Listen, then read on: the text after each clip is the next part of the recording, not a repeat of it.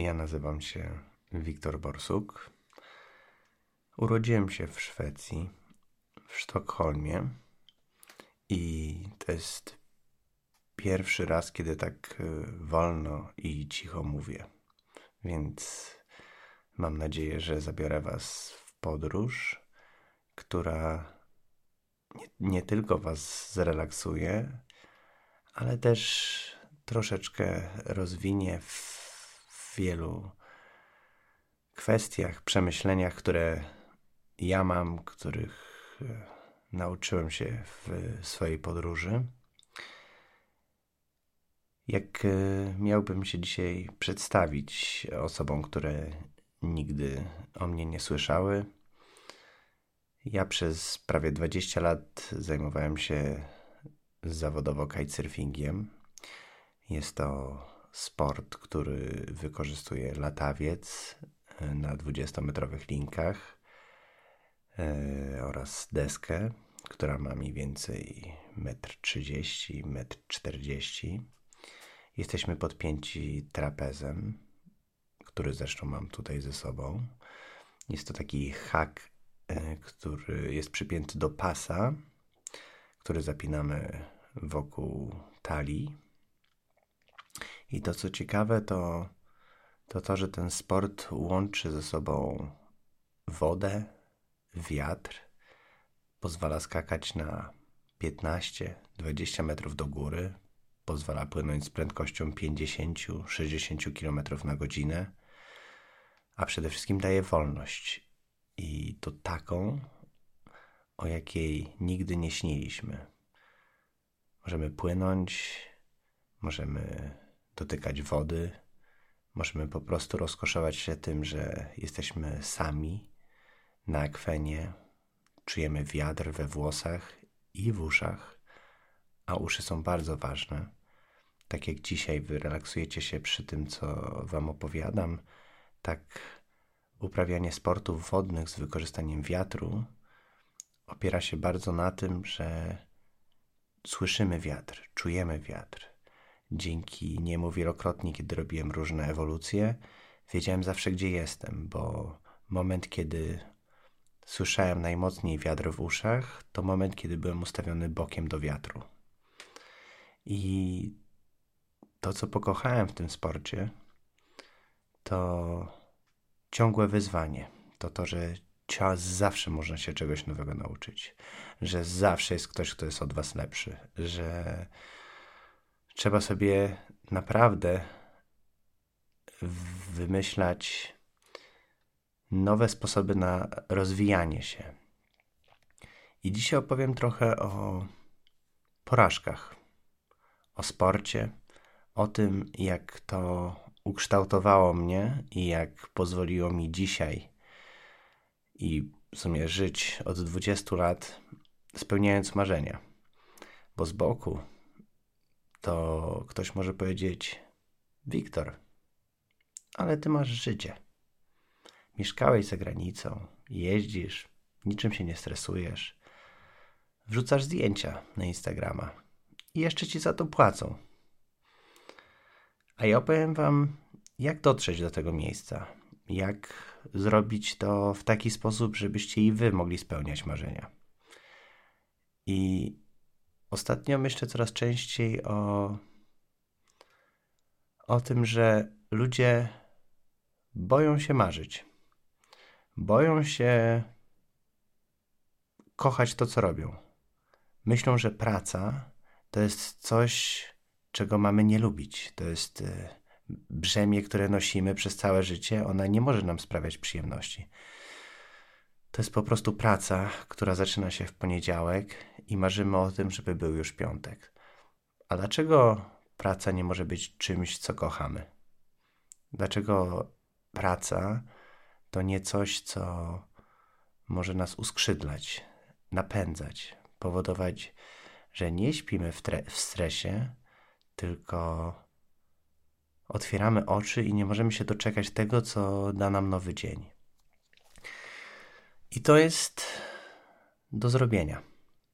To jest do zrobienia, bo ja jako siedemnastolatek Niestety znalazłem się w miejscu, w którym, jak to czasem bywa w biznesie, zostałem trochę sam. Sam oznacza, że niestety mój tata zbankrutował mm, i nagle musiałem zacząć utrzymywać się sam. I to był najstraszniejszy, a zarazem najwspanialszy moment w moim życiu. Bo ja wiedziałem, co chcę robić. Potrafiłem pływać na kajcie, po prostu uprawiać kitesurfing. Miałem jeszcze nieskończone liceum i wiedziałem, że ja chciałbym tak żyć. Ja chciałbym podróżować. Ja chciałbym robić to, co kocham. I musiałem znaleźć sposób na to, żeby z tego zarabiać. I to było ciekawe, bo moje początki to, było, to były prezentacje w PowerPoincie, które, które były okropne które były straszne. Dzisiaj, jak patrzę z perspektywy czasu na to, co robiłem, to po prostu to, to było nie. Dzisiaj bym tego po prostu nie zaakceptował. Natomiast w tamtym czasie to było dla mnie ogromne wyzwanie. Przygotowanie jednego slajdu do takiej prezentacji zajmowało mi prawie tydzień. To, żeby zrobić gradient za zdjęciami, to był proces, który zajmował mi z jeden dzień ale dzięki właśnie zmuszaniu się do rzeczy, które były dla mnie trudne, stałem się w tym coraz lepszy. Wysyłałem prezentacje, nikt nie odpisywał. Na tysiąc maili dostawałem jedną odpowiedź i najczęściej brzmiała ona następująco. Dziękujemy za pańskiego maila. Niestety nie sponsorujemy albo nie mamy budżetu w tym roku, albo skontaktujemy się z Panem. I dzisiaj powiem Wam, że te ciosy, te przegrane w zawodach spowodowały, że ja zacząłem cieszyć się z porażek. Coś, co kiedyś mnie przygnębiało, stresowało, bałem się tego, dzisiaj wiem, że jest najlepszą rzeczą, która może nas spotkać, bo nie uczymy się z sukcesów. Sukces Zwycięstwo niczego nas nie uczy. My uczymy się tylko z porażek. I to z nich możemy wyciągnąć wnioski. I to one mogą nas pchnąć, żeby być coraz lepszymi w tym, co chcemy robić. I teraz, jak zacząć żyć tak, jakbyście sobie tego wymarzyli? Przede wszystkim należy działać. Jeżeli dzisiaj postanowiliście, że waszym celem jest podróżowanie po świecie, to nie można tego przekładać na za tydzień, za miesiąc, za rok. Tylko dzisiaj usiądźcie i zacznijcie to planować. A jak to zaplanować? Dzisiaj z perspektywy czasu mogę Wam powiedzieć, że social media, które prowadzę na Instagramie, TikToku, na YouTubie nawet byłem swego czasu nawet prowadziłem YouTube'a przez wiele lat, to niesamowite platformy do zbudowania społeczności i otworzenia się na możliwości nie tylko współpracy, ale właśnie takich podróży, zrzeszania ludzi, czy sprzedawania czegokolwiek, znaczy sprzedawania czegokolwiek byście chcieli. Nie mogę tego dobrać słowa to idealna platforma do tego, żebyście sprzedawali każdy produkt, jaki przyjdzie Wam do głowy. Ja mogę Wam powiedzieć, że to, co było dla mnie bardzo trudne w sponsoringu i w zawodowym uprawianiu sportu, to, to przede wszystkim przedostanie się przez szum mediowy, przede wszystkim dotarcie do mediów i publikacje, bo kiedyś nie było social mediów. Dzisiaj każdy z Was może dotrzeć do wszystkich. Jeżeli będziecie robić cokolwiek konsekwentnie, malować paznokcie, śpiewać, grać na gitarze, uprawiać jakikolwiek sport, biegać, skakać, grać w piłkę nożną, tak naprawdę dzisiaj wszystko, co będziecie robić z pasją, może stać się Waszą pracą. I ważne jest tylko, żeby wiedzieć, jak to przedstawić innym. Czyli ja na przykład dzisiaj powiedziałbym, że dla tych z Was, którzy chcieliby rozpocząć swoje social media, warto dzielić się tą podróżą, czyli zacząć od filmów o tym, jak zaczynacie prowadzić social media, gdzie szukacie informacji, czego próbowaliście. Później, jeżeli skierujecie swój kanał w kierunku, który najbardziej Was pasjonuje, to dzielcie się tą wiedzą. Bądźcie, bądźcie kimś, kto inspiruje innych, kto pokazuje, że nie jest łatwo, pokazuje, że jest trudno, pokazuje, jak się uczy. Zobaczycie, że po 300 dniach publikacji będziecie w zupełnie innym miejscu niż wszyscy dookoła Was. Wy będziecie czuli, że prawie nie przesunęliście się do przodu, ale względem innych okaże się, że Wasza wiedza jest na zupełnie innym poziomie. I dzisiaj chciałbym Wam również powiedzieć, że ja też nie wierzyłem, że będę podróżował, że będę mógł spełniać marzenia, że to, co się dzieje, naprawdę się wydarzyło. I jednym z takich moich największych marzeń było wyprowadzenie się z Polski, ale nie na stałe. Po prostu, żeby zobaczyć, jak to jest żyć gdzie indziej, jak to jest, jak to jest przebywać z ludźmi, którzy są zupełnie inni, jak to jest budzić się w miejscu, w którym codziennie jest słońce.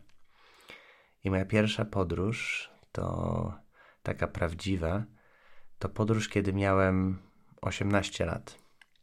Skończyłem liceum. W międzyczasie udało mi się nazbierać, do dzisiaj pamiętam, 15 tysięcy złotych i przeprowadziłem się do Australii. Musicie zdawać sobie sprawę, że moja świadomość pieniądza w tamtym czasie to była taka, że wydawało mi się, że za, za te 15 tysięcy to ja przeżyję tam rok. Oczywiście byłem w ogromnym błędzie. Kiedy przyjechałem, pamiętam tylko dwa tygodnie przed wylotem, napisałem na Facebooku w tamtym czasie: Hej, czy ktoś tutaj z moich znajomych ma znajomego, który mieszka w Australii? I okazało się, że tak. Chwilę wcześniej pojechał tam kolega mojego kolegi i też postanowił tam zamieszkać. Miał trzy tygodnie więcej doświadczenia ode mnie w tamtym miejscu, więc już miał auto, miał konto w banku.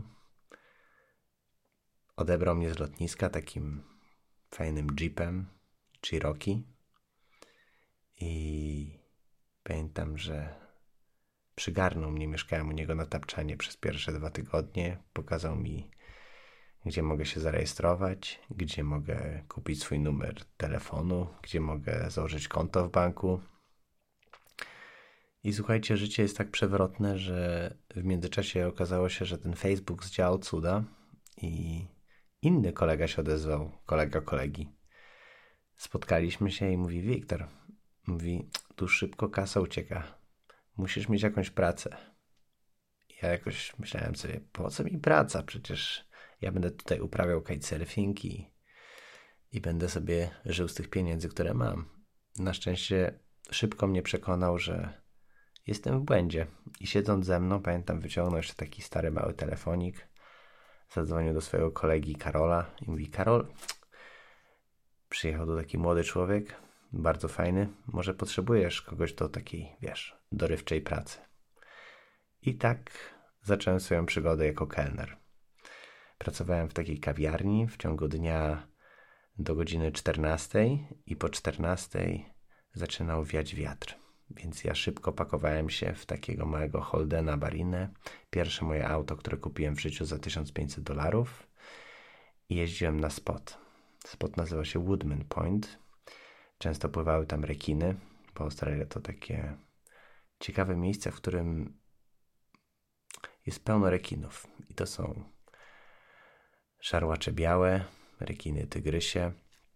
Wszystko to, co oglądaliście w National Geographicu, wszystkie te niebezpieczne, najgroźniejsze rekiny świata pływają tam przy brzegu.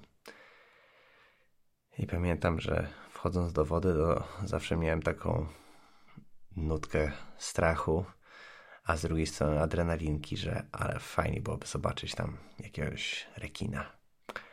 Ale jednak nie fajnie byłoby się przy nim przewrócić. I miałem jakąś taką historię, w której wypłynąłem daleko od brzegu i nagle zobaczyłem, jak z wody wynurza się coś. Więc mówię, o, rekin, nareszcie. A okazało się, że to e, Sea Lion. I słuchajcie, zawróciłem, spojrzałem na Kajta, a Kajt, czyli latawiec, miał jakąś, jakieś uszkodzenie, w którym zobaczyłem wnętrze tego spadochronu, taki tak zwanego balona i nagle on pękł. Wpadł do wody. Ja byłem półtora kilometra od brzegu. Pode mną była ciemna, czarna woda. Tak zwany kanał, którym migrowały te rekiny dwa razy do roku. I, i pamiętam, jak zobaczyłem, że jestem bardzo daleko od brzegu. I zobaczyłem tego lwa morskiego, który wynurzył głowę, spojrzał na mnie i fuk, zniknął pod wodą. A lew morski, czego dowiedziałem się dopiero w Australii, to dosyć terytorialne stworzenie, które z przyjemnością albo nie z przyjemnością, ze złością może wam odgryźć rękę, nogę. Poza tym, tam gdzie znajdują się lwy morskie, znajdują się również rekiny, bo one nawzajem na siebie polują. I ja nie byłem odważny w tej historii. Ja się po prostu rozpłakałem. I pamiętam, płynąłem w tej wodzie, machałem tak rękoma, tak bardzo, bardzo szeroko, z nadzieją, że skoro jestem dużym obiektem w wodzie, to te rekiny będą się mnie bały. I pamiętam, że pchałem deskę, wypiąłem latawiec, pozbyłem się go.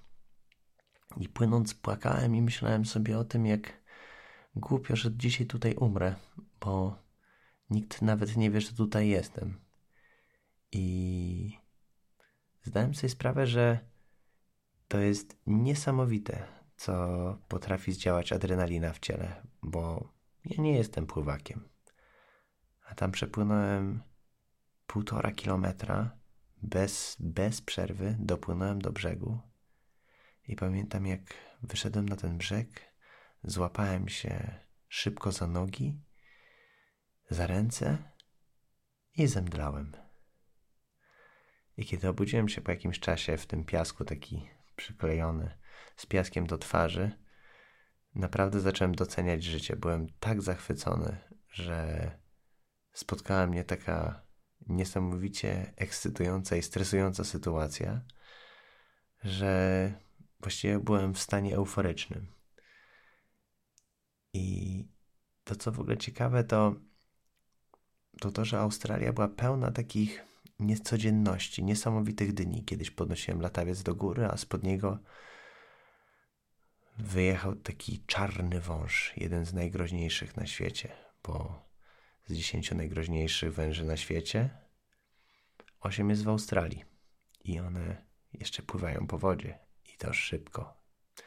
Z dziesięciu najgroźniejszych pająków na świecie dziesięć jest w Australii. I na przykład zakładanie butów w Australii wygląda zupełnie inaczej niż w Polsce. Łapiemy but, bierzemy go do góry, odwracamy i zaczynamy mocno nim ruszać i trzepać, żeby wyrzucić potencjalnego pająka, który może się tam ukrywać. Kiedy siadacie na toalecie, to nie jest tak, że po prostu sobie siadacie z zamkniętymi oczami. Pierwsza rzecz, którą robicie, to podnosicie jedną klapę drugą klapę, żeby mieć pewność, że nie ma tam pod spodem pająka. I to życie wygląda zupełnie inaczej. Jakby ja czułem się przez pół roku tam, jakbym był zupełnie w innym świecie.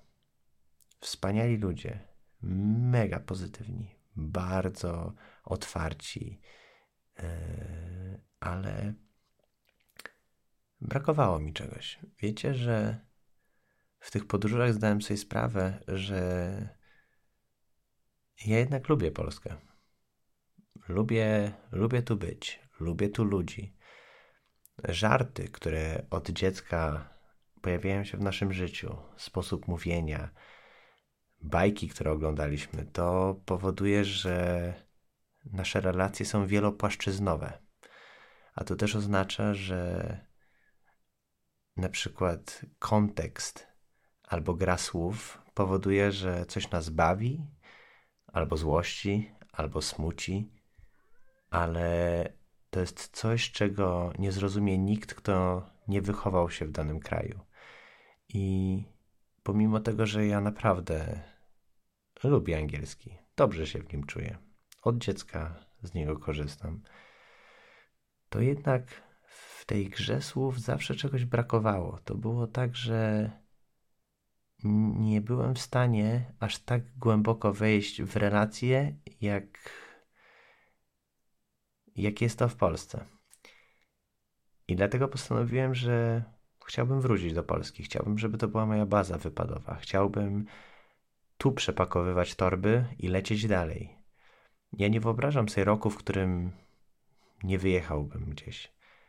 Eee, na przykład co roku spełniając swoją pasję i z tą dewizą, o której Wam wcześniej mówiłem, organizowałem wyjazdy po całym świecie. To był mój zawód. I jednym z takich wyjazdów corocznych, które, które robiłem, to wyjazdy do Brazylii. Tam wynajmowaliśmy pick-upy, jeździliśmy po plażach Brazylii, bo tam można jeździć po plaży, tylko trzeba uważać na pływy, ponieważ Brazylia, szczególnie ta część północna, jest y, bardzo, bardzo blisko równika, to te pływy są ogromne i czasem jest tak, że na przykład plaża ma paręset metrów, nawet kilometr, a pół godziny później prawie jej nie ma. Więc zdarza się tak, że ludzie jadąc autem po plaży utkną i auto wypływa w ocean. I szczerze, to nam się też to wydarzyło. W ostatniej chwili udało nam się zebrać taki wielki traktor, który miał koła większe ode mnie, z liną o średnicy pewnie no, 60 centymetrów i wyciągaliśmy go z wody. I to co ciekawe, to to to, że nie wiedziałem do końca, jak się zachować. Nie mogłem uwierzyć w abstrakcję tej sytuacji. Patrzyłem na auto, które odpływa w ocean i po prostu wydawało mi się, że to chyba to nie jest prawdziwe. To nie może być moje życie. To nie może być tak, że ja naprawdę siedzę na plaży i patrzę, jak taka rzecz się dzieje. To, co kochałem w tych podróżach i w organizowaniu ich, to wszystkie te sytuacje, które których nie jesteśmy w stanie przewidzieć.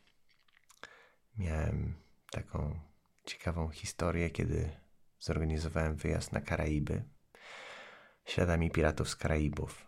Lecieliśmy na, na Martynikę i z Martyniki katamaranami płynęliśmy w, na południe do Saint Vincent and the Grenadines, czyli wysp, na których kręcono piratów z Karaibów z legendarną postacią znaną wam wszystkim jako Jack Sparrow. I to właśnie tam miałem taką naprawdę nietypową sytuację, w której jedna z moich uczennic pływała, przewróciła się i próbowała dopłynąć do deski, ale nie mogła sobie z tym poradzić. I pamiętam, że wskoczyłem ze skiperem, czyli kapitanem, do takiej małej łódeczki, która nazywa się żartobliwie, albo właściwie w nomenklaturze żeglarskiej, tak ona naprawdę się nazywa, dingi.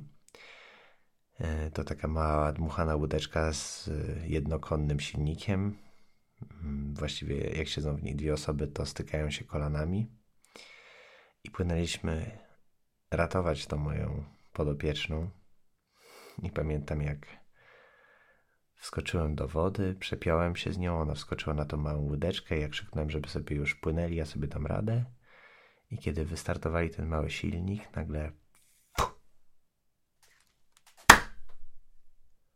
poczułem, jak coś uderza mnie w twarz. I to tak, że na chwilę zacząłem tracić orientację. Otworzyłem oczy, spojrzałem, okazało się, że jestem cały we krwi, a coś wystaje mi z policzka. I na początku myślałem, że po prostu śruba trafiła mnie w twarz, ale to, co się wydarzyło, przekroczyło moje najśmielsze oczekiwania.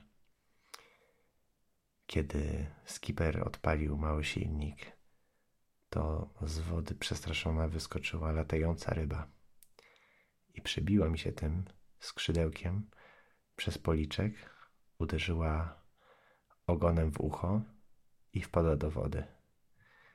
A ja nie mogłem w to uwierzyć. Nie mogłem w to uwierzyć. Naprawdę nie wiedziałem, co się dzieje. Wiecie, przy takim uderzeniu w ucho bardzo łatwo stracić równowagę. I to byłoby o tyle abstrakcyjne, gdybym naprawdę nie miał tego skrzydełka wbitego w, w policzek. Mieliśmy lekarza, który obejrzał mnie, no tak się śmiał, mówi: To jest niemożliwe, Wiktor. Tobie zawsze dzieje się coś, co nikomu innemu się nigdy nie może wydarzyć.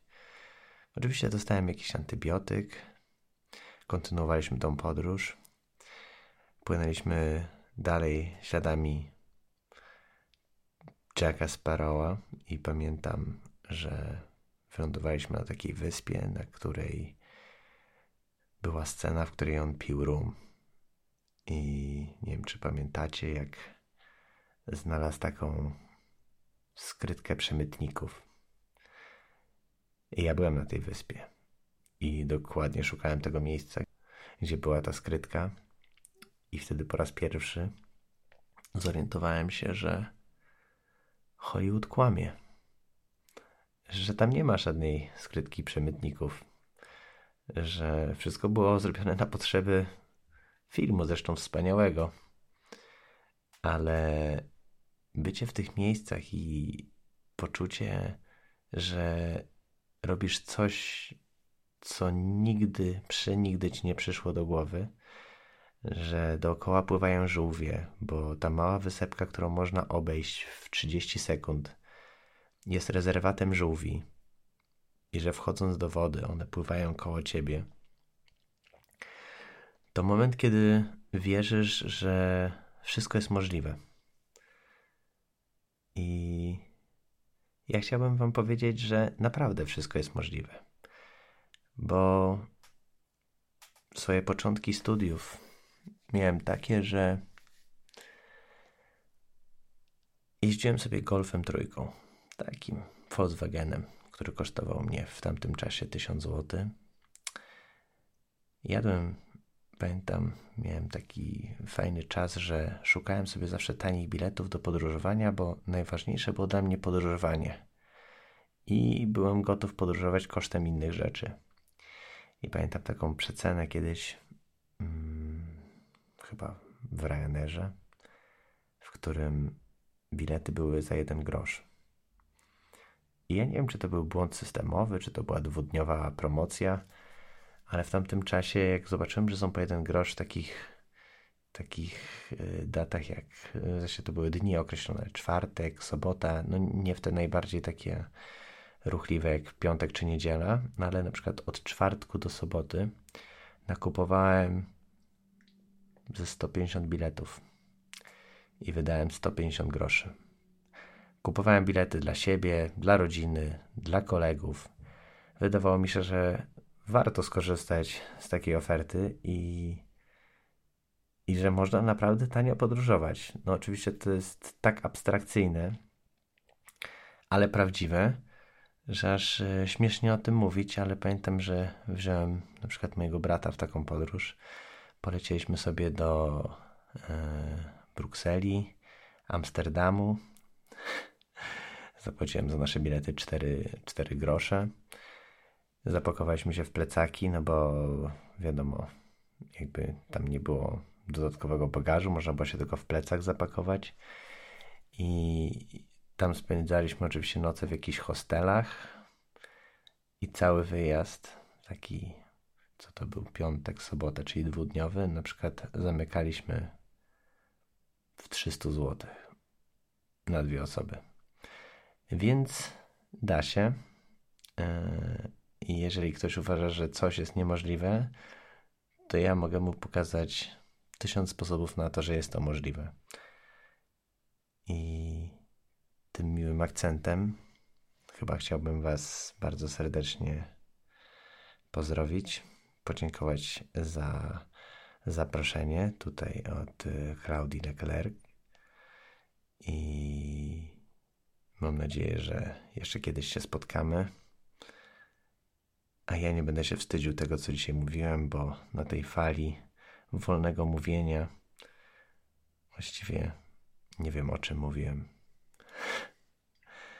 Na koniec tylko chciałbym jeszcze dorzucić parę dźwięków tego, co kocham i czym się najbardziej i najczęściej zajmuję, czyli fotografią. I dzisiaj dam Wam parę dźwięków, które mi kojarzą się z podróżą, z przyjemnością, z pasją i też ze sposobem na zarabianie.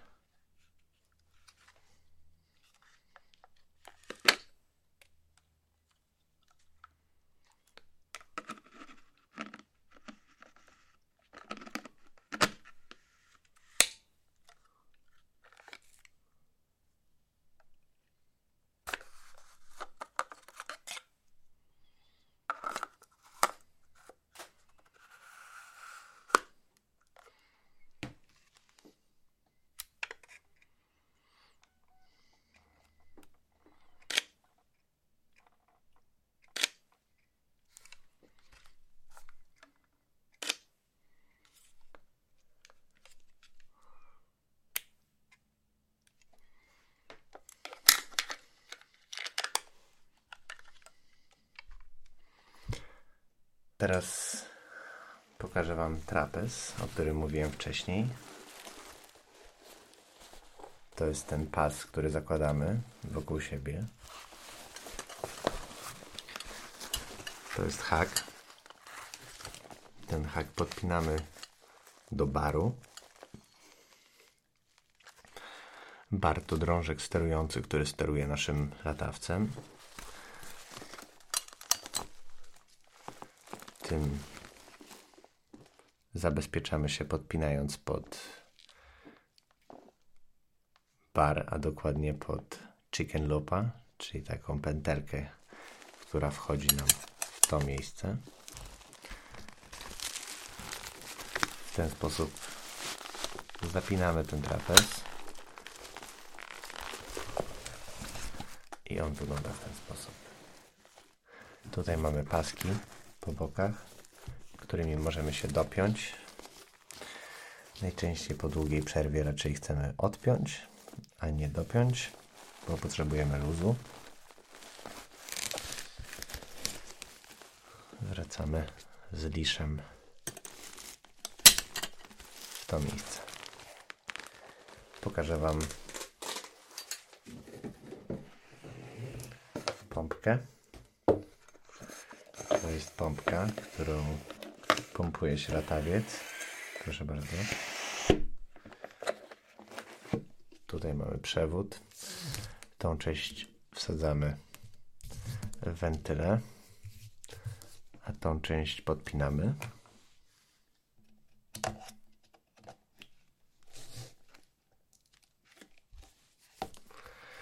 I teraz pompujemy w taki sposób, że to stawiamy na ziemi. Ja postawię to między nogami.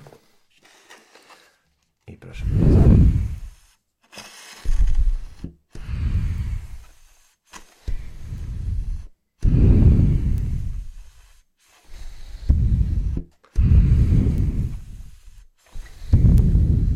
jak słyszycie, pompka pompuje w jedną i w drugą stronę, w górę i w dół. A z ostatnich rzeczy mogę Wam pokazać urządzenie, którym się zakochałem, ponieważ podróżując dużo po świecie, często jestem na plażach i tam korzystam z aparatu. A korzystając z aparatu, dostaje mi się dużo piasku w obiektyw, w komputer, w takie miejsca, którym, w których ten piasek nie powinien się znaleźć. I to jest takie ciekawe urządzenie, które czyści mi na przykład aparat.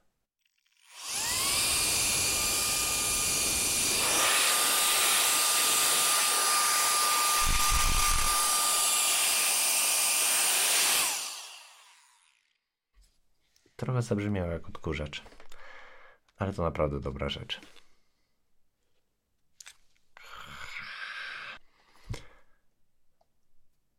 Miłego dnia.